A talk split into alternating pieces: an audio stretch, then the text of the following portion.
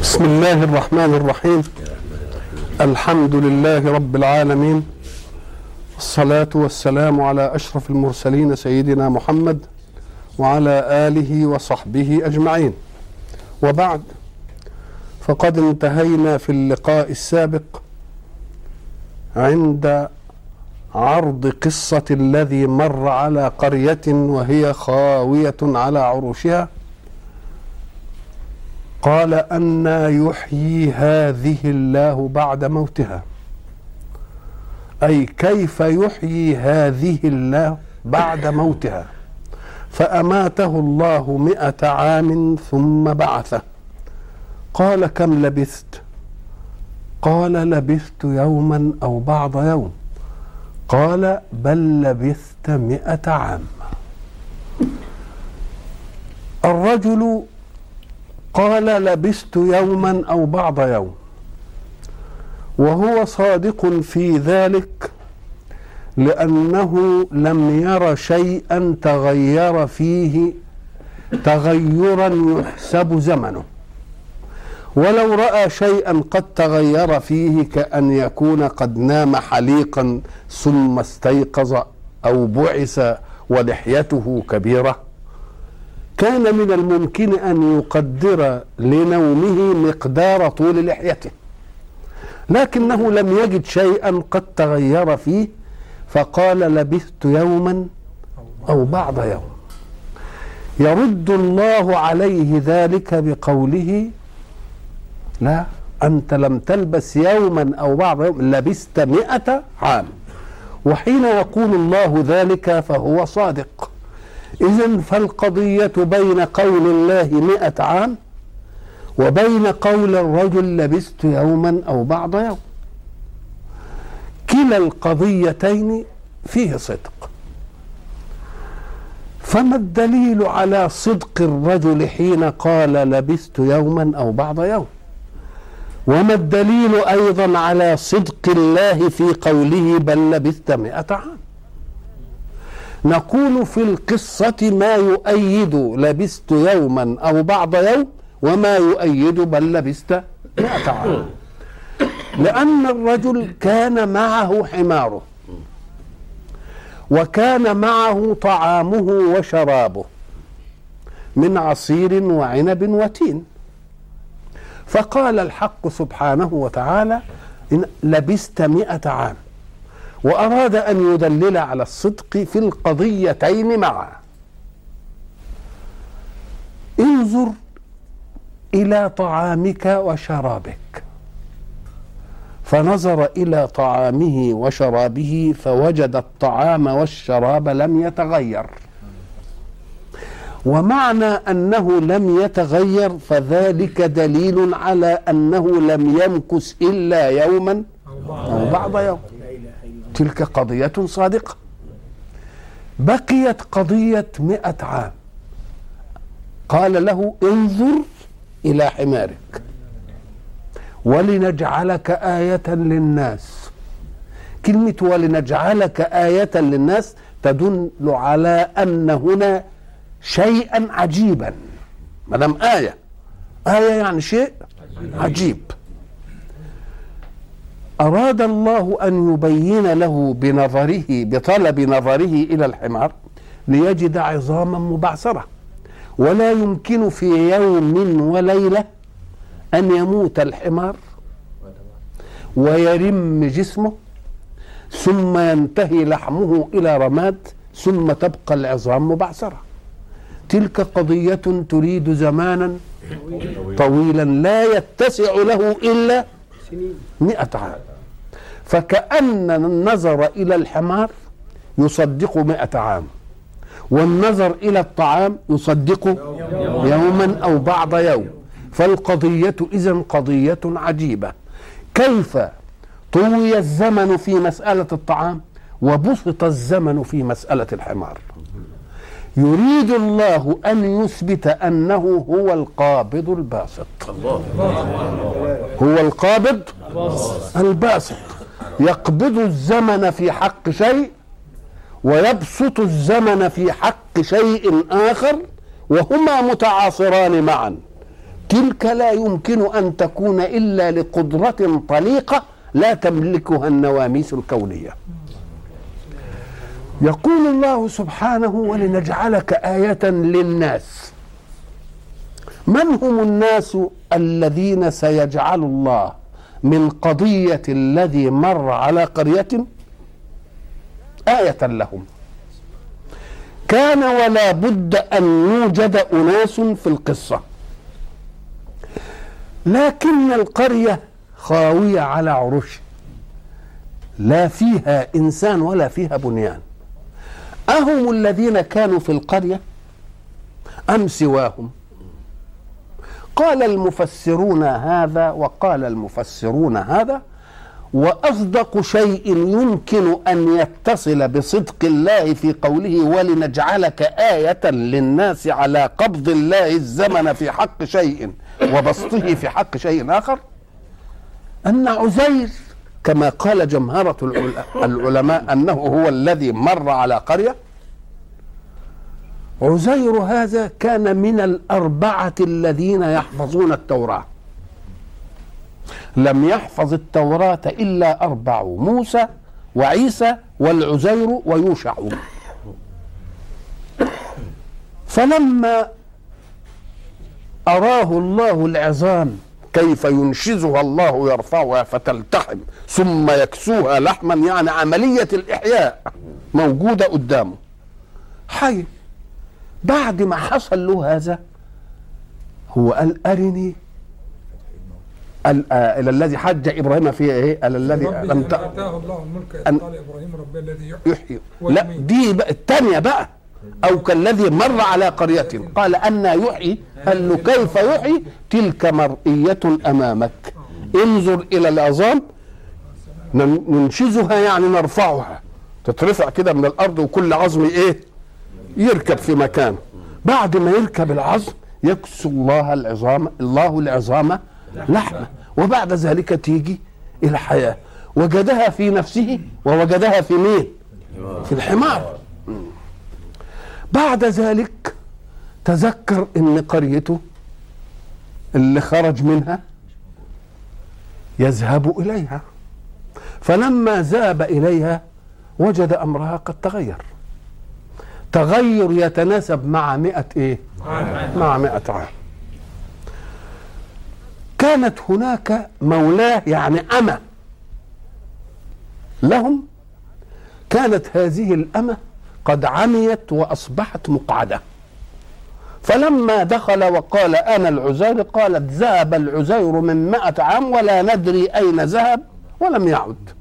قال أنا العزير. قالت إن للعزير علامة. هذه العلامة أنه كان مجاب الدعوة. من لم تنس نفسها. قالت فإن كنت صحيحا العزير فادعو الله أن يرد علي بصري وأن يخرجني من من قعودي هذا.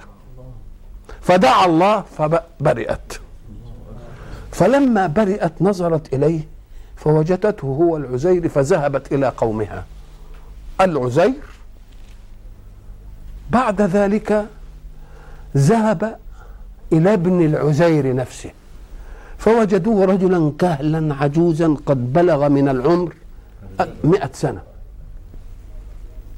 فكان العزير لا يزال شابا سن خمسين سنة. ولذلك كانوا يلغزوا يقول لك إيه؟ وما ابن رأى أباه وهو في ضعف عمره. لأن العزير مات سن خمسين وابوع سن خمسين ودك سنه كام؟ سن مية. فبقى الولد سنه مية والعزير سنه كام؟ خمسين. فقال إنني كنت أعرف لأبي علامة بين كتفيه شامة فلما كشف له وجد الشامة. قالوا وهنا شيء آخر أن بخت نصر حينما جاء إلى بيت المقدس وخربها حرق التوراة. إلا أن رجلا قال أن أباه قد دفن في مكان من كر نسخة من التوراة. فجاءوا بالنسخة فقال العزير وأنا أحفظها. فقال التوراة كما وجدت في النسخة. فصدق القوم أنه مين؟ أنه العزير تلك هي الآية. فتعجب الناس. ابن في سن مئة؟ وأب في سن الإيه؟ في سن الخمسين. تلك آية للناس ولا ليست آية للناس؟ آية للناس. ولنجعلك آية للناس؟ وانظر إلى العظام كيف ننشزها نرفعها ثم نكسوها لحمة فلما تبين له قال أعلم أن الله على كل شيء قدير. ألم يكن ما دام عزير ألم يكن قبل ذلك يعلم؟ كان يعلم علم الاستدلال. إنما الآن علم المشهد علم الضرورة. وما فيش مع العين أي. إذا أعلم أن الله على كل شيء قدير. طب تبين له إيه؟ هنا لما لما تقرأ القرآن فلما تبين له ماذا؟ ما لما تبين له قدرة الله على أن يبسط الزمن ويقبضه قال إن الله على أعلم أن الله على كل شيء إيه؟ قدير. كان يعلم علم يقين. وبعدين دلوقتي بيعلم حق إيه؟ بقى يعلم حق الإيه؟ حق اليقين. هذه مسألة تفسر لنا شيء في العلم الحديث بيقولوا عليه شيء اسمه تعليق الحياة. معنى تعليق الحياة زي بعض مثلا الثعابين تعمل بيات شتوي والضفادع وال... معنى بيات شتوي تنكمش في الشتاء في ذاتها ولا تبدي حركة. فتظل إلى أن يذهب الشتاء.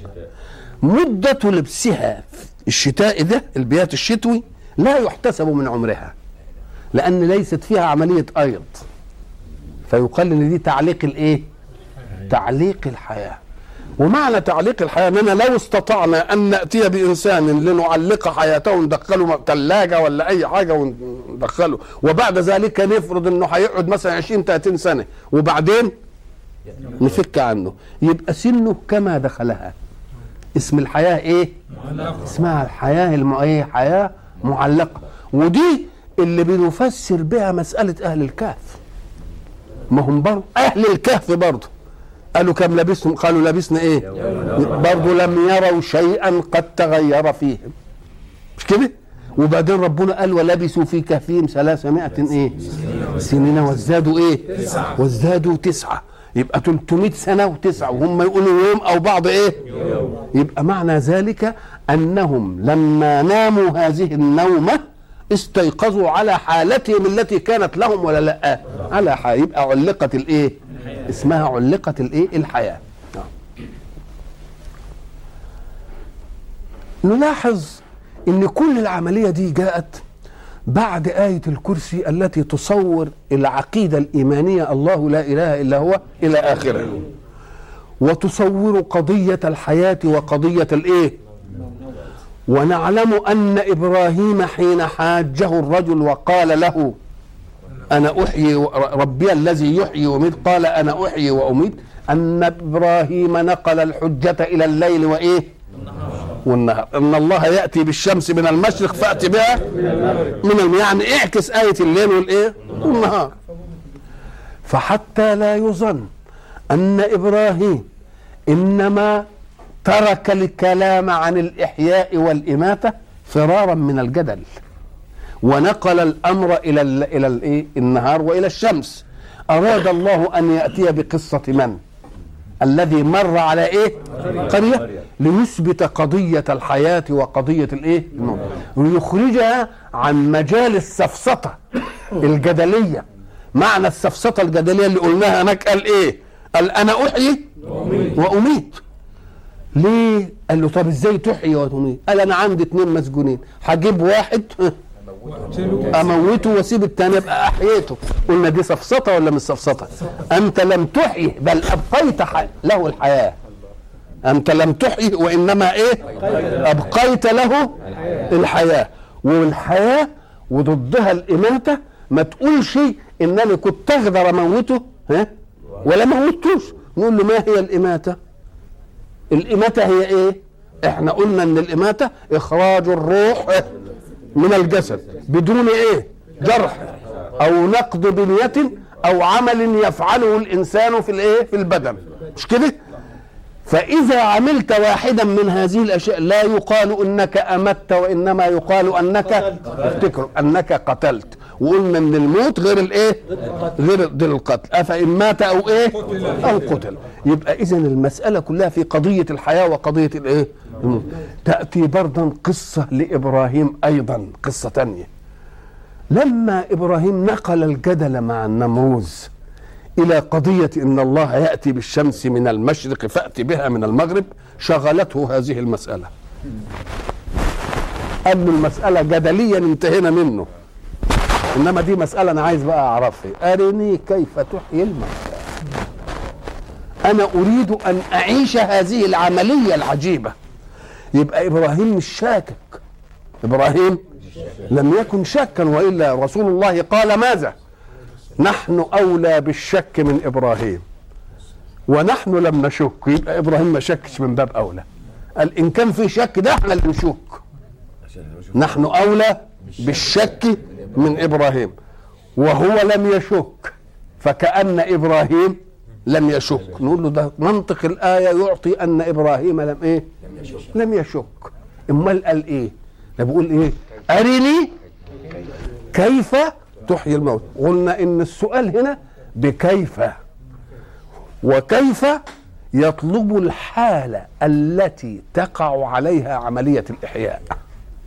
اذا هو لا يتكلم في الإحياء كما تقول لإنسان كيف بنيت هذا البيت. أأنت تشك في بناء البيت؟ لا. ده أنت بتقول له كيف بنيت هذا البيت؟ تشير إلى حدث وإلى محدث هو البيت ومبني. اذا أنت عايز تشوف الإيه؟ الكيفية. وهل معرفة الكيفية داخلة في عقيدة الإيمان؟ لا تدخل في عقيدة الإيمان.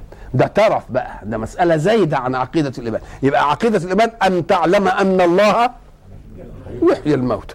تلك هي قضية الإيمان. أما كيف؟ فلا مدخل لها في قضية الإيه؟ الإيمان. ولذلك بعض السطحيين يقول أن إبراهيم قال له أرني كيف تحيي الموتى؟ قال الله له أولم تؤمن؟ قال بلى. كلمة بلى حين تسمعها جواب لما بعد النفي. بلى أنا مؤمن.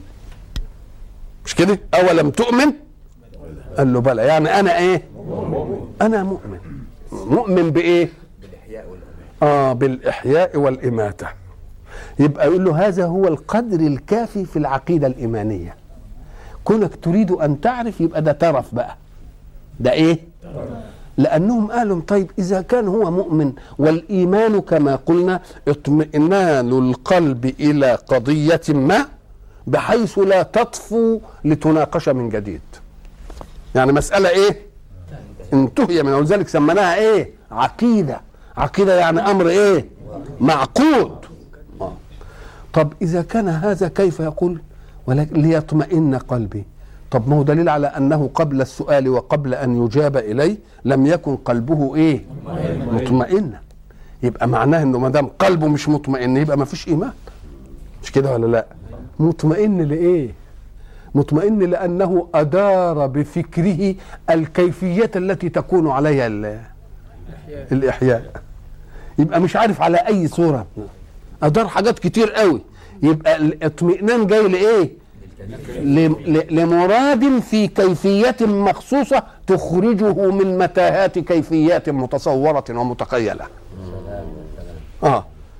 من متاهات متخيلة. آه. آه. قال له إيه؟ فخذ أربعة من الطير. ما دام أنت عايز الكيفية. الكيفية دي لا يمكن اننا نشرحها لك بكلام. لازم تبقى عملية إيه؟ عملية واقعية. خذ أربعة من الطير فصرهن إليك. صرهن أملهن إيه؟ ليه؟ لتتأكد من ذوات الطير. من شكله. ربما تقول ده أنا جبت لك طير تاني.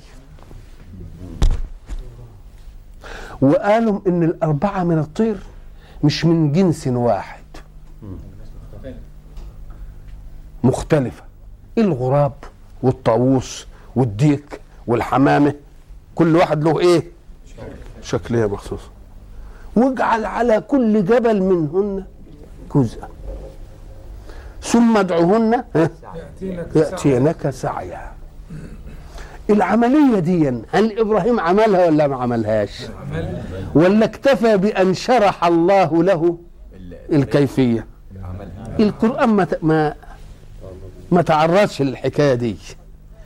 إما أن يكون الله قد قال له الكيفية أنت عايز تتأكدها اعمل العملية دي. فقال لك لا ما دام أنا بدل ما أعملها ما أنا صدقتك خلاص. أنا إيه؟ أو هو عملها. جايز وجايز. يبقى هنا قول الحق سبحانه وتعالى ثم ادعهن أي أنت. يأتينك سعيا. كان المفروض أن يقول يأتينك طيرانا. مش كده ولا إيه؟ لأن هي تسعى إزاي؟ أم قال لك الطير هيبقى طاير في السماء في الجو. وبعد ذلك يمكن يقول ده طير اختلط على بعضه وجاني لكن سعي كده هيجي قدامه كده كده كده يبقى آه. فراح نقلها من حكاية طيرا دي إلى إيه؟ إلى إنه جالك سعي أهو علشان تبقى متأكد كده بقى اذا علشان تتأكد جبناها من طيور مختلفة وأنت اللي جعلت على أنت اللي إيه قطعتهم وأنت اللي جعلت على كل جبل إيه جزء. على كل جبل إيه جزء خدت بالك؟ وبعدين انت اللي دعيت. هنا ملحظية في طلاقة القدرة وفي الفرق بين القدرة الواجبة لواجب الوجود وهو الحق سبحانه وتعالى والقدرة الممنوحة من واجب الوجود لممكن الوجود وهو الإنسان. دي له قدرة وده له قدرة. بس دي قدرة واجبة ودي قدرة إيه؟ ممكنة. ودي قدرة تنزع ودي قدرة تنزعش. نقول له الإنسان من البشر حين تكون له قدرة ويكون هناك واحد لا قدرة له يبقى عجز. يستطيع القادر من البشر أن يعدي أثر قدرته إلى العاجز.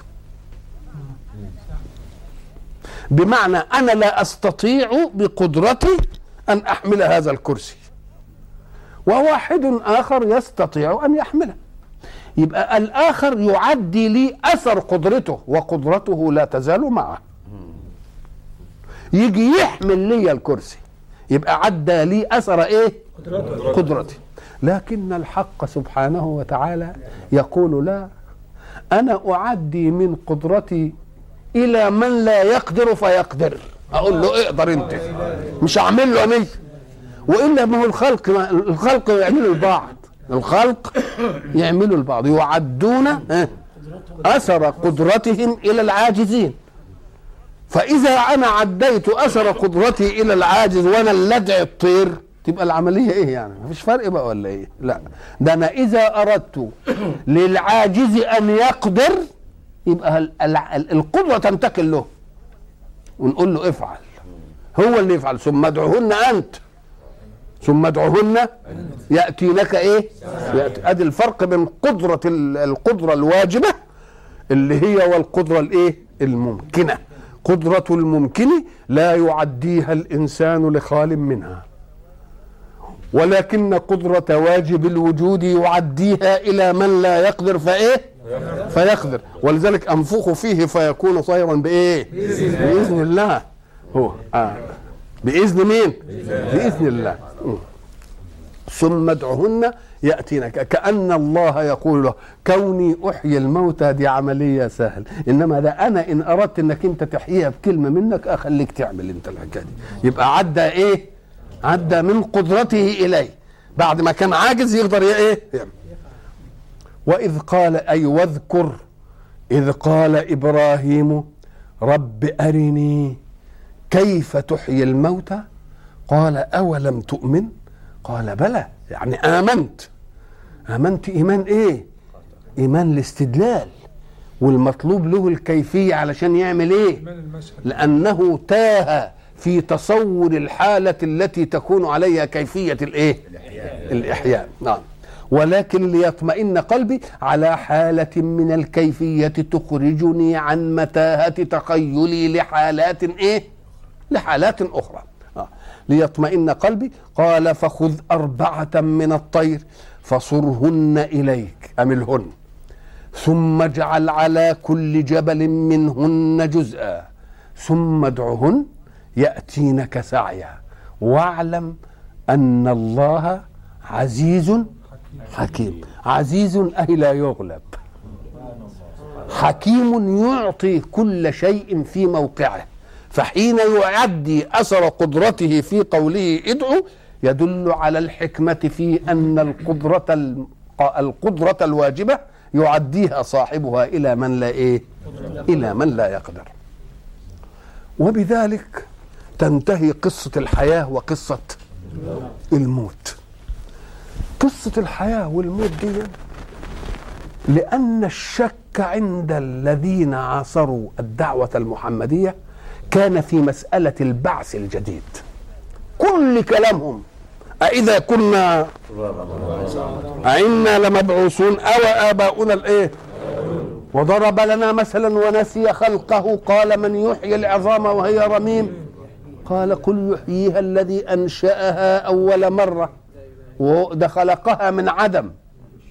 ولذلك إيه؟ الذي يبدأ يعيد وهو أهون. لأن الذي يعيد يعيد من موجود إنما الذي بدأ بدأ من معدوم.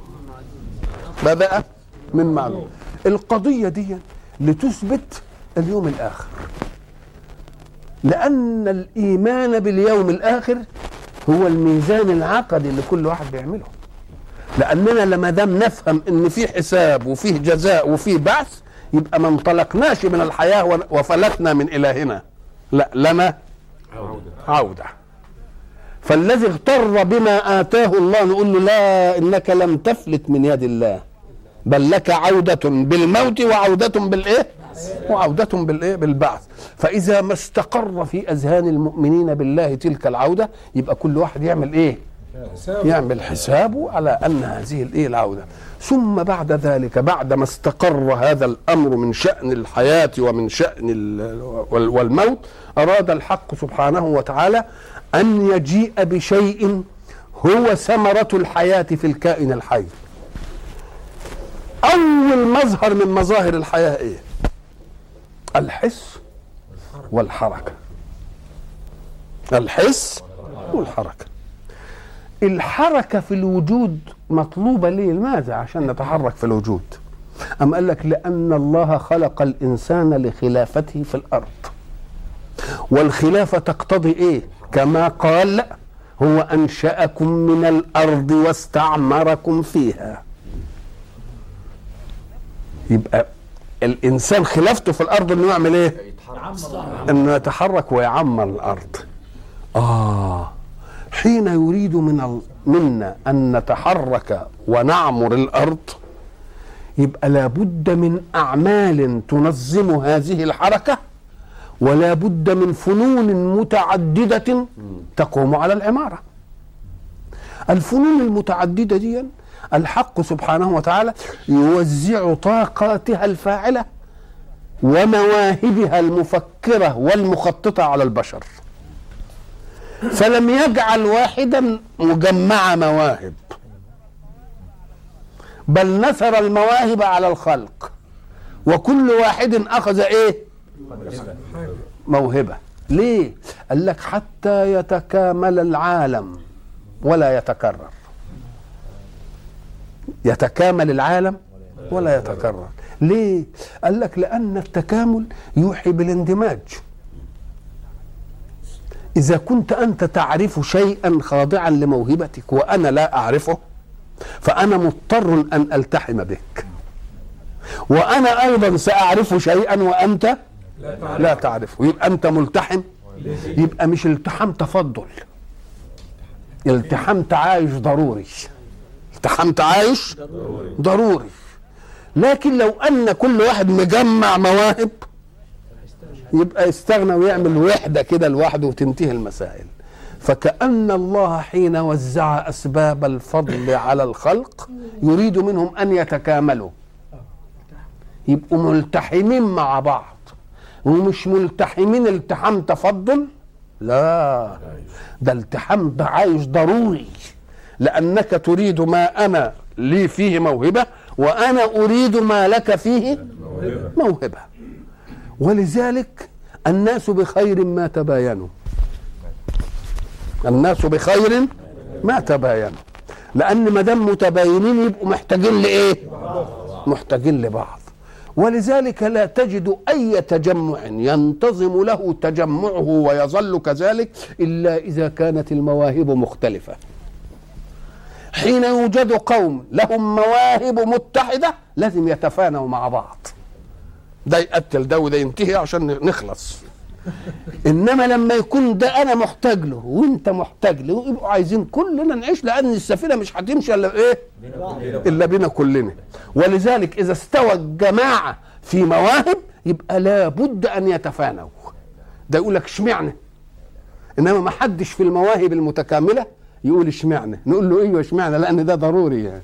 ده ضروري يبقى مهندس عندنا مهندس وده ضروري يبقى طبيب وده ضروري يبقى قاضي وده يبقى الله وده يبقى صانع وده يبقى ولذلك ولذلك تجد الوجود منظم بذاته التنظيم الطبيعي اللي يعمل قاعدة ويعمل إيه؟ ويعمل قمة. القمة الصغيرة دي شوف القاعدة اللي شايلها قد إيه. لو انعكست آه تبقى مشكلة.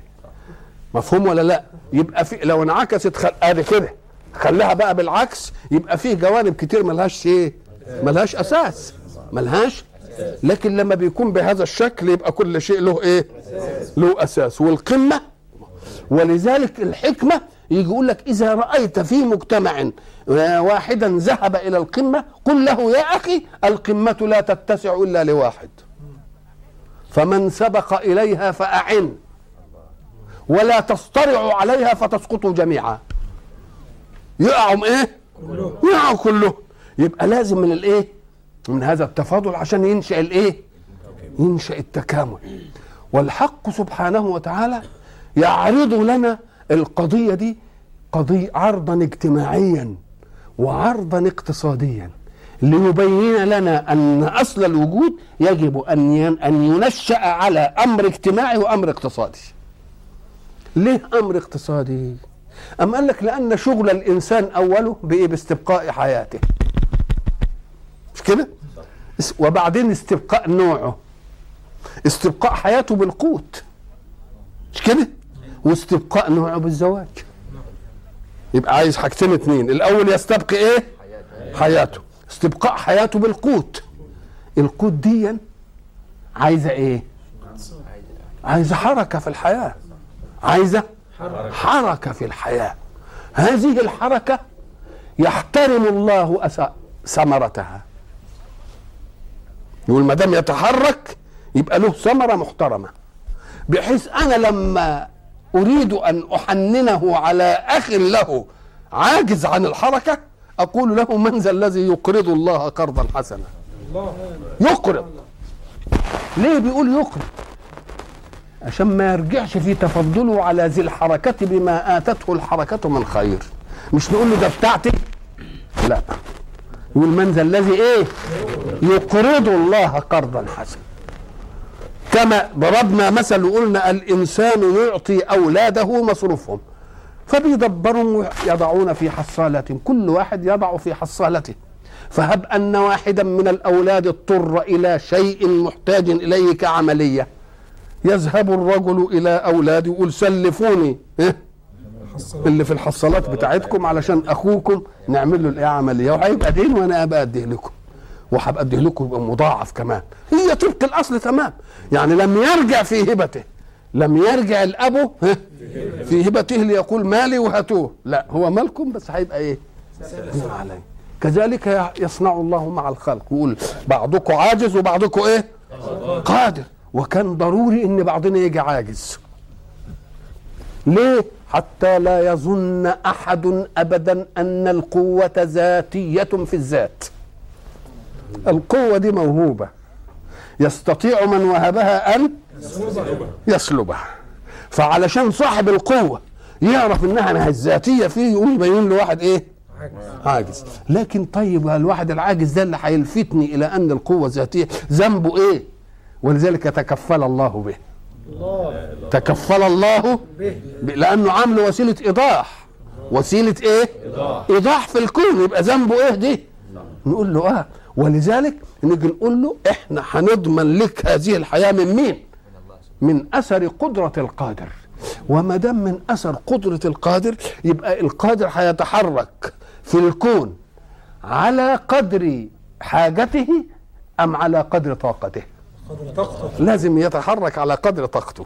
لأنه لو تحرك على قدر حاجته اللي اللي اللي ما يقدرش يتحرك ماذا يكون موقفه؟ آه يقوم الحق سبحانه وتعالى يتكلم عن المسألة في البناء الاجتماعي والبناء الاقتصادي بعد إثبات قضية البعث والإحياء والإيه؟ والإماتة. عشان تبقى قدامنا كده.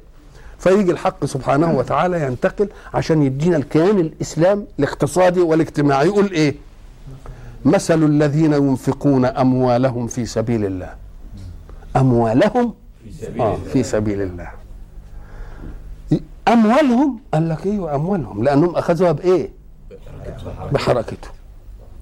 مرة يقول إيه؟ اتم من مال الله الذي آتاكم. هو صحيح أصل المصل اصله مال الله. إنما أنت خدته بالإيه؟ فاحترم الله هذه الايه؟ الحركة. واحترم في القانون النفعيه وقال لك اللي هيفضل يبقى بتاعك. بس أنا عوزته ناخده. ما فيش حاجة ابدا. وهناخده قرض ونبقى نديك ال- الله.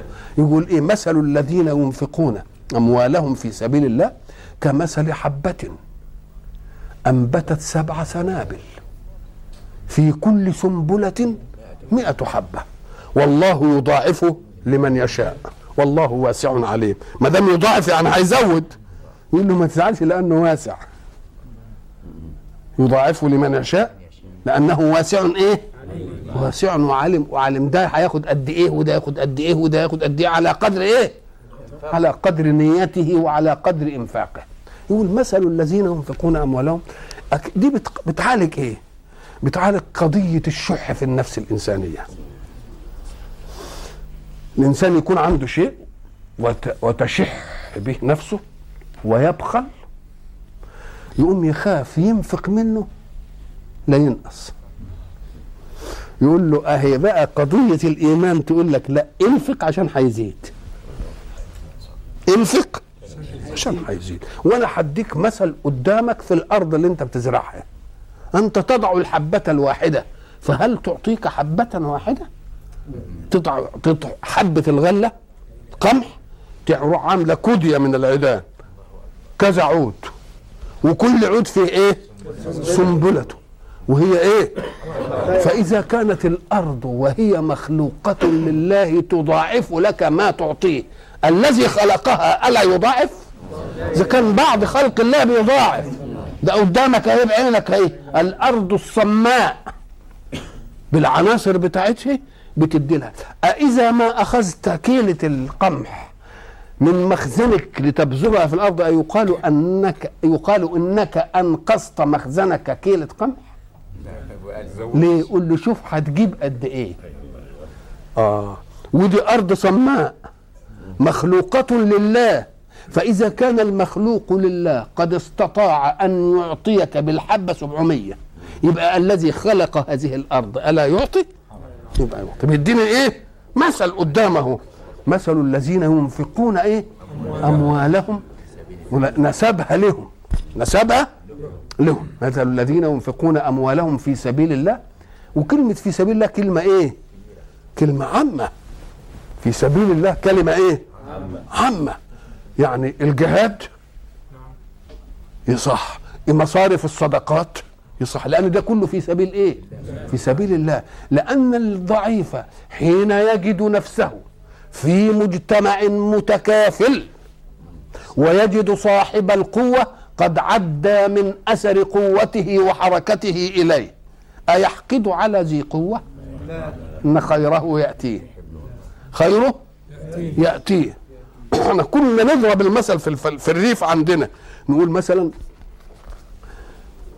البهيمة التي تدر لبنا ساعة تسير في في الحارة زي ما بلادنا الكل كان بيدعي الله يحميك. ليه؟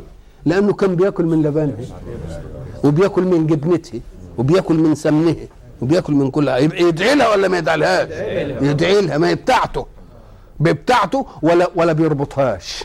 بتاعته ولا بيعلفهاش بتاعته ولا هوش مشغول عليه. الله بيتعدى خيرها ولا مش خيرها؟ يبقى حين يرى مجتمع بهذا الشكل العاجز يجد من القوي معينا له يبقى يقول ده أنا في عالم إيه؟ متكافل.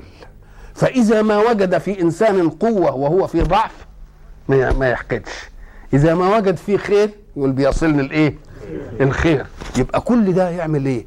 ثم يطمئن الواهب أنه إن عجز في يوم ما والقدرة أغيار ما دام من الأغيار يبقى قوي النهارده ويبقى إيه؟ يبقى لا يتهيب أن يضعف بعد ذلك لأن المجتمع إيه؟